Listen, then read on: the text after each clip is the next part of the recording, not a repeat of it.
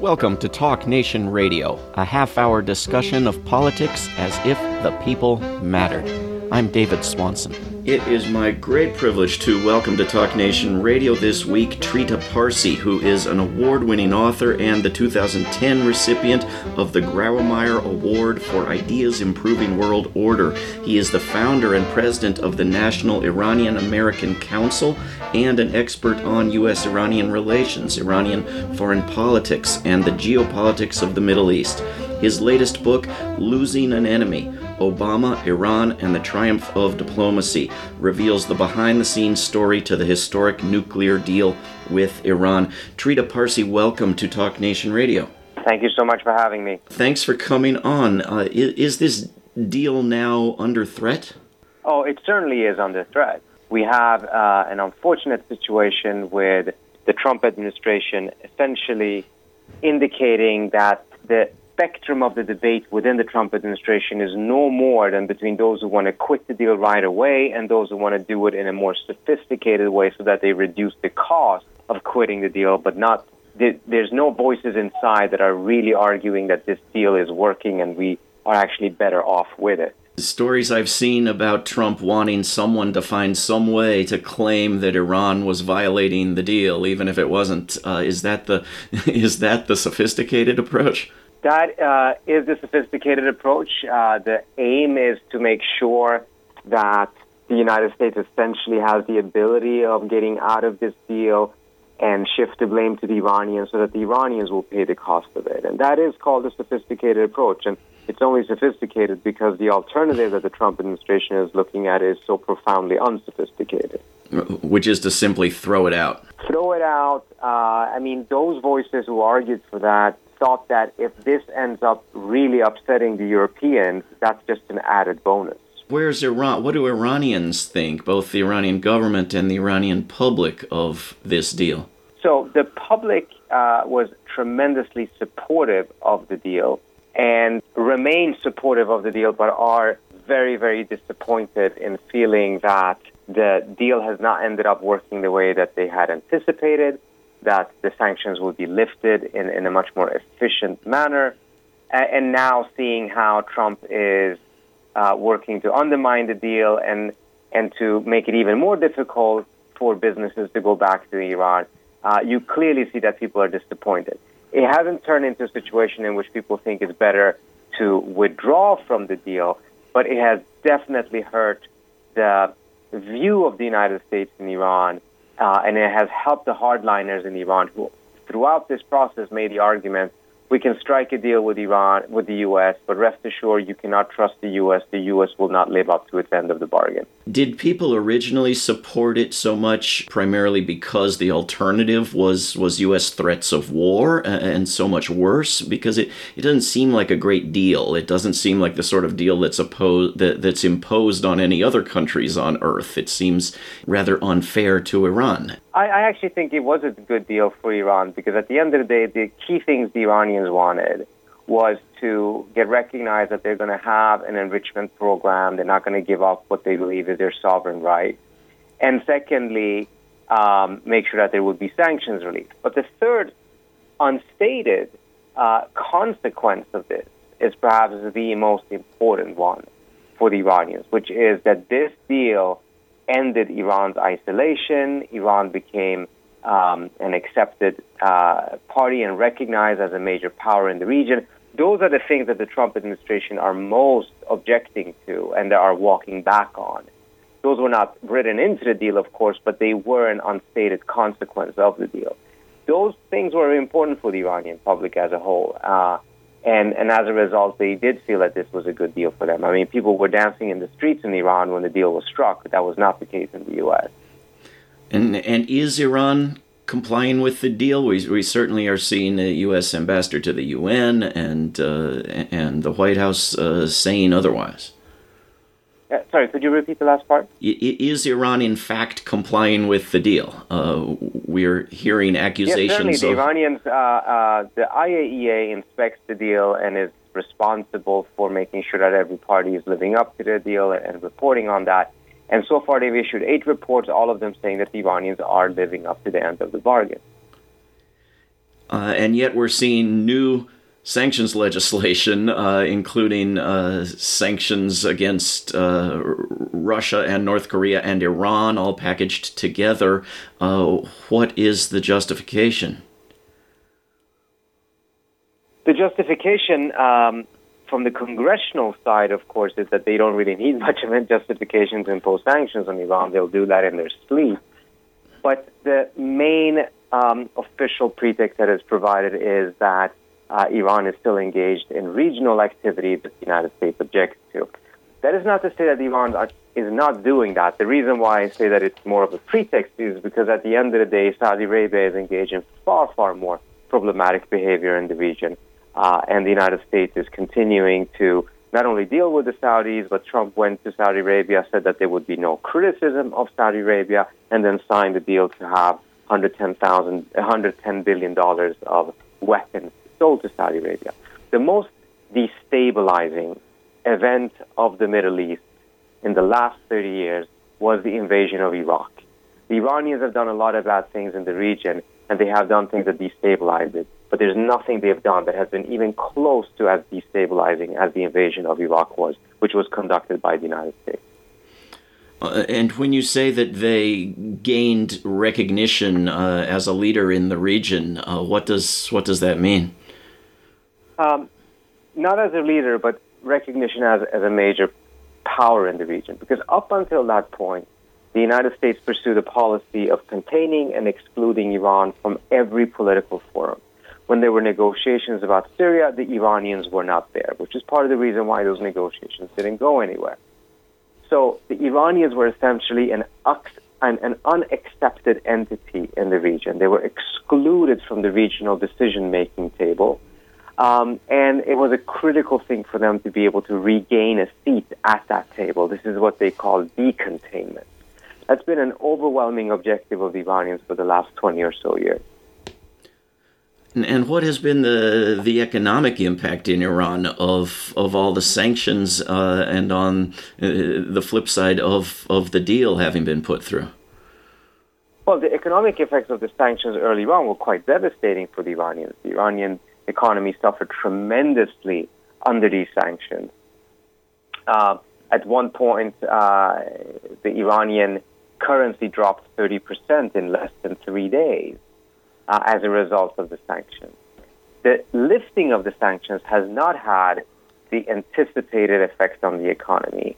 Um, oil sales have done quite well for the Iranians but they have had a great difficulty attracting businesses back into Iran, particularly investments. And investments are needed in order to create jobs, not just make sure that there's more money pumped into the economy. And part of the reason why businesses have not come is because a lot of businesses are very worried that the United States is going to walk out of the deal and that sanctions will be reimposed. It would be very costly for them to go back into Iran and then end up getting kicked out again as a result of U.S. sanctions coming back into effect. Yeah, we're, we're speaking with Trita Parsi, whose uh, latest book is Losing an Enemy Obama, Iran, and the Triumph of Diplomacy, and who is the president of the National Iranian American Council. Uh, Trita, who opposes the agreement with Iran, and, and what arguments can they possibly uh, put forward?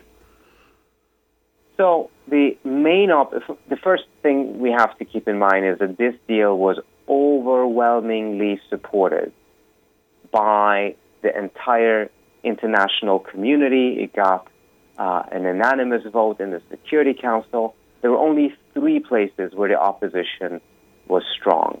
One was in the office of the Israeli Prime Minister.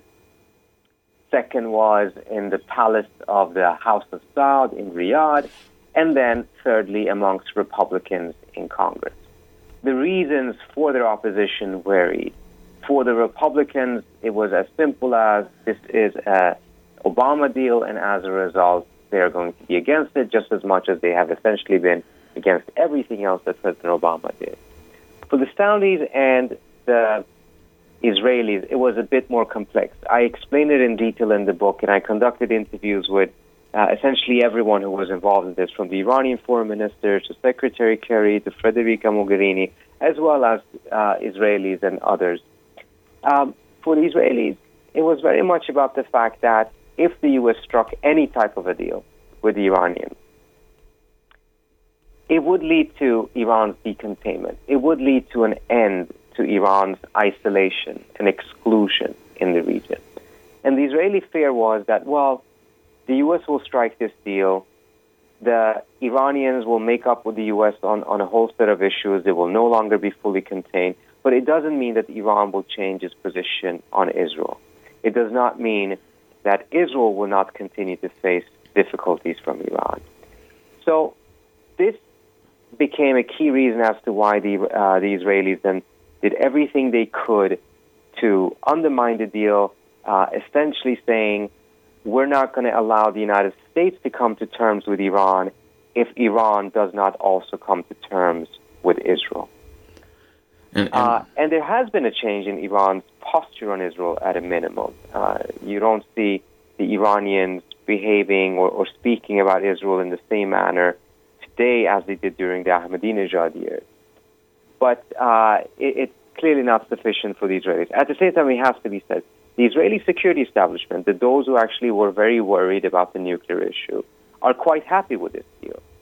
Uh, it's the political establishment in, in Israel that has seen this as more than just a nuclear issue and also see a clear domestic political angle to this in Israel, in which opposing the United States doesn't make a lot of sense, but for Netanyahu to oppose Obama actually was good politics.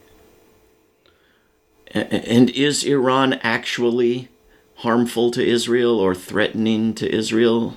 What what is the problem from Iran in Israel? Well, Iran definitely poses a challenge to Israel, but the idea that Iran is an existential threat to Israel um, does not have a tremendous amount of support in the security establishment. It is definitely a line that Netanyahu uses extensively and frequently, but it is not something that um, uh, many others within the security establishment agree with. Even people like Ehud Barak have been on record saying that is uh, laughable. Iran is a threat. It is not an existential threat because to call them an existential threat is to really diminish Israel's own capabilities. And, and three heads of the Mossad in a row have said this. Iran is not an existential threat. Iran is a challenge. Iran is a threat, but not an existential threat. But does the Iranian government actually threaten to attack Israel in the way that the U.S. White House uh, threatens to attack Iran or North Korea? No, you don't have those type of threats. You have very vicious statements, of course, in which the Iranians um, uh, question uh, uh, Israel's legitimacy, call, make the prediction that Israel would not exist, and there's a lot of counter threats or warnings in which the Iranians say that if the Israelis attack, Iran will do X, Y, and Z, and uh, Iran will. Uh, uh, at one point, the supreme leader in Iran even made a very specific threat, saying that if the Israelis attack, Iran will target Haifa. But then, of course, the Iranians are arming Hezbollah. Hezbollah is still at loggerheads with the Israelis. So it is a situation in which both sides are stuck in a security dilemma, uh, and and they are perceiving threats from the other side. The question is, once there was a deal and the nuclear issue was taken off the table, there was an opportunity for a more inclusive dialogue about security in the region.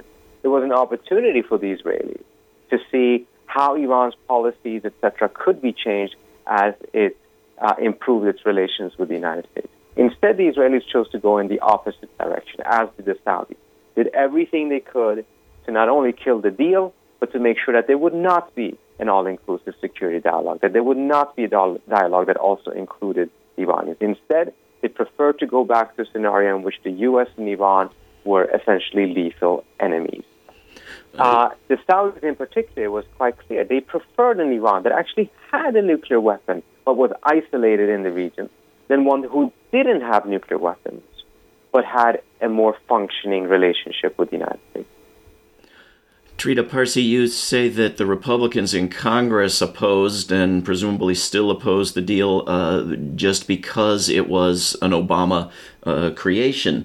Uh, yet many of the arguments they made were that Iran was an immediate threat and needed to be attacked, that, that the U.S. needed to go to war. Uh, and they tended, as usual, to say such things roughly in proportion to uh, their election funding from war profiteers. Um, was all of that sort of, uh, you know, rhetoric and the true motivation was just opposition to Obama, or, or is there a, a, drive to war that, that infects the U.S. Congress?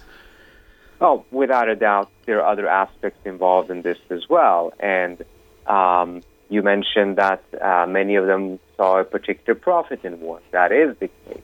There's also another factor, which is by taking Netanyahu's side against the Democratic president of the United States and the Democratic Party, there was clearly a calculation among some of the Republicans that they would now out Israel, uh, the Democrats, on this issue, uh, be better on Israeli security in their view than what the Democrats were, in the hope of increasingly attracting major donors that otherwise were giving to the Democratic Party to have them shift over to the Republican Party. The Republicans have hardliners such as uh, Sheldon Adelson, etc. Why not have five more of those? Why not do something that would clearly bring more of those people to the Republican side? This has been a long-term effort, and, and the Iran deal was one significant opportunity for them to do so.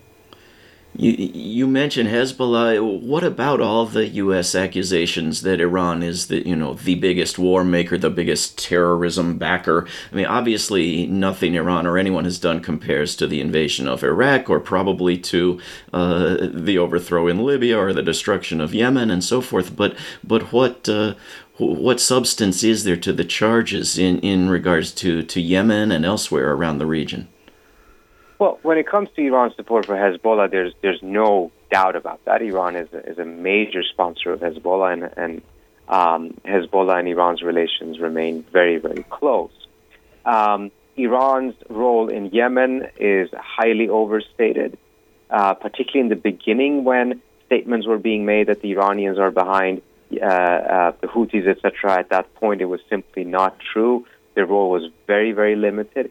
Uh, but over time, it has actually grown. Uh, it's almost become a self-fulfilling prophecy. Um, and uh, but when it comes to destabilizing the region or being the, the most dangerous element in the region, there is a tremendous amount of exaggeration and uh, irony in, in, many of these statements. Just take a look at the State Department's own um, list of state sponsors of terror uh, or, or, or terrorist organizations the United States accuses Iran of being the main state sponsor of terror. Yet, when you take a look at the State Department list of terrorist organizations, more than 40 of them are Wahhabi uh, organizations or Salafi organizations with connections to Saudi Arabia. Uh, only two or three of them are organizations that are either Shia or otherwise connected to Iran. Yet Iran is accused of being the main state sponsor of terror. 15 Saudis were behind 9 11. Accusations exist that the Saudi government was not entirely innocent in all of this. Yet the United States is not calling out Saudi Arabia. On the contrary, Trump went to Saudi Arabia and in Riyadh he said, We're not here to criticize. Three days later, he's in Brussels and he had nothing but criticism to America's European allies. So there is a, a tremendous amount of inconsistency and, frankly, um, double standards here. It's not to say that the Iranians are playing uh, a wonderfully um, helpful role in the region, but the United States is um, uh, targeting of Iran uh, and blind, um, turning a blind eye to what the Saudis are doing reveals that there's something much, much more important going on than just um, uh, a fair calling out of uh, parties engaging in terrorism. There, there probably is a solution uh, if you keep talking about that State Department list of terrorist organizations too much. Uh, they could uh, stop publishing the list. That would that would solve the problem, right? that would be one way. Uh, what uh, what about uh, what about in Syria? What is what about Iran's? I mean, it, it's, it's all incredibly hypocritical in that the U.S. is not on its own lists of terrorists and war makers. but but what about Iran's role in in Syria? The Iranians have been supporting of uh, Assad and played a critical role in ensuring his survival, uh, which then also means that they are complicit in some of the crimes that the, the, the Assad regime has committed. Uh, at the same time, um, other parties are in great support of some of the opposition figures, and many of the opposition figures have essentially been um, um, succumbed into ISIS or al Nusra, uh, and are also responsible for a tremendous amount of crimes uh, in Syria. It's a tremendously um, complicated picture where there is truly no good guys, in my view. There's no one with any clean hands in that scenario. Uh, and, and, the thing we have to focus on more than anything else is to try to see how the, the bloodshed there can be, be ended. Um, most civil wars rarely go beyond one year. Uh, country simply lacks the capacity to be able to sustain uh, a warfare against itself for more than that period of time. When they go above one year, it's almost exclusively because outside parties are pouring in arms, money, sometimes also soldiers. And that is certainly the case in, in Syria. That is an area in which both the United States, Saudi Arabia, Turkey, Iran, Qatar, Saudi, um, uh, Russia, all of them uh, have unfortunately played a negative role in my assessment. Mm, yes, indeed. I'd add the United States as well. Um, the the thing is, every several years, or even faster, there seems to be a big push in Washington D.C. for a war on Iran. I mean, it seems like around 2007 maybe 2015 uh, you know but each time shouldn't the case be weaker simply because uh, the war was not engaged in last time and the world did not fall apart and all of the all of the threats did not come true and we managed okay without the war? I mean doesn't that weaken the case each next time it's brought up? Uh, it should be but the issue of course also is that um, there isn't a strong case for war with Iran in the first place. Well, of course not. Uh, and uh, what you really have here, I think, and, and I write about it extensively in my book, that's part of the reason why the title is called Losing an Enemy. It's about the fact that there are plenty of people in Washington and also folks in Tehran who are more terrified of losing Iran as an enemy or losing the U.S. as an enemy than they are afraid of the actual threat the country could pose. So yeah. you, they do everything they can to prevent any solutions and everything they can to prevent anything that actually could cause the United States to lose an enemy. And for some of them, not all, the real issue is that they want strong American hegemony in the region. If you want strong American hegemony in the region with a very, very strong military presence there, uh, whether Iran is under the current government, whether it's under the government of the Shah or a future democratic government, you will most likely end up uh, in a conflict with the Iranians because the Iranians don't want any foreign presence in the region as a whole. And they want this for a selfish reason because as long as there's no major foreign powers in the region, Iran will be one of the biggest powers. Yeah. And, and if you want this, you are that will be your primary objective, which then supersedes all other factors. You will turn a blind eye and you will ignore the fact that the U.S. and Iran have common interests against ISIS, for instance, because that is secondary to your primary objective of hegemony. It also means that you will turn a blind eye to all of the crimes the Saudis are committing, because at the end of the day, that also is secondary to your primary objective, which is hegemony, and the Saudis don't only want hegemony, they support it. They want American hegemony more than the United States wants American hegemony. That's part of the reason why you have this this rather bizarre situation in which there's so much focus on Iran and so much negligence and so much turning a blind eye on what the Saudis are doing.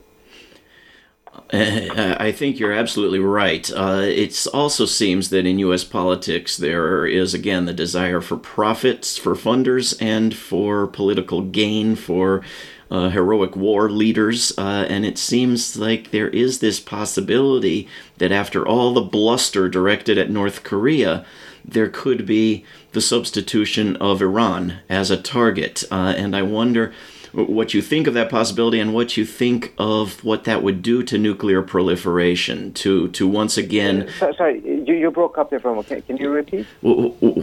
Do you think it's possible that the United States will turn ter- towards Iran as a target for war instead of North Korea? And do you think that would be damaging to nuclear proliferation to again refrain from attacking a nuclear country uh, and attack one that's agreed and complied with uh, a nuclear disarmament agreement? So I, I think we're not at a point right now in which we can say that war is around the corner, but there's a couple of steps that the Trump administration is thinking about, and they can may take them as early as next month. And that would definitely put us on the path towards war with Iran. Now, whether the United States goes to war with Iran or if it just walks out of this deal, it will significantly harm not just the U.S.'s ability to strike another non-proliferation deal with North Korea, but frankly, potentially any deal. Because the United States will have then a track record within the last couple of months of having walked out of the Paris Agreement, having walked out of the Iran Agreement, having started questioning NATO, and as a result, the value of America's signature on the paper on a paper will significantly drop. I, I agree, although I wish it were seriously questioning NATO and, and abolishing it. Um, what uh, what about we have just a couple minutes left? What about the the latest news in the efforts to to ban muslims in terms of immigration policy? Does this does this come out of all of these wars? How does it interact with the with propaganda around foreign relations? Um, it, it, certainly seems to have uh, some connections there because once again if this truly was about security then the United States would have done something to do a better job at screening people who have either visited Saudi Arabia uh, or are Saudi nationals, mindful of the fact that 94.1% of all terrorist deaths on U.S. soil have been uh, uh, conducted by citizens of Saudi Arabia, Egypt, and UAE. Zero foreign terrorism, excluding foreign domestic terrorism. terrorism. Domestic, um, none, uh, zero terrorist deaths on U.S. soil have been conducted by the citizens of the six countries that are targeted by this uh, Muslim ban. So the idea that security is behind this is really, really a stretch. There, even the DHS itself came out with a report and saying that nationality is not a good predictor of terrorism, and as a result, measures of this kind uh, cannot really be claimed to be helpful towards security. We, what can help explain what is done, to be frank with you, mindful of what we saw uh, the president's uh, reaction to what happened in, in Charlottesville, in my view, um, is that there definitely seems to be a racist component to what is taking place here. Uh, very much so. Trita Parsi, uh, to be continued at a future date. Uh, Trita Parsi's book is Losing an Enemy Obama, Iran, and the Triumph of Diplomacy. Trita, thank you for coming on Talk thank Nation Radio. Thank you so much for having me. Appreciate it. Thank you. This is Talk Nation Radio. I'm David Swanson. Take action at rootsaction.org. Help end war at worldbeyondwar.org. All past shows can be heard at davidswanson.org. Talk Nation Radio is produced in Charlottesville, Virginia, and syndicated by Pacifica Network. If you are listening to a nonprofit station, please support that station. Talk Nation Radio is funded by contributors at davidswanson.org. There is no way to peace. Peace is the way. Until next time.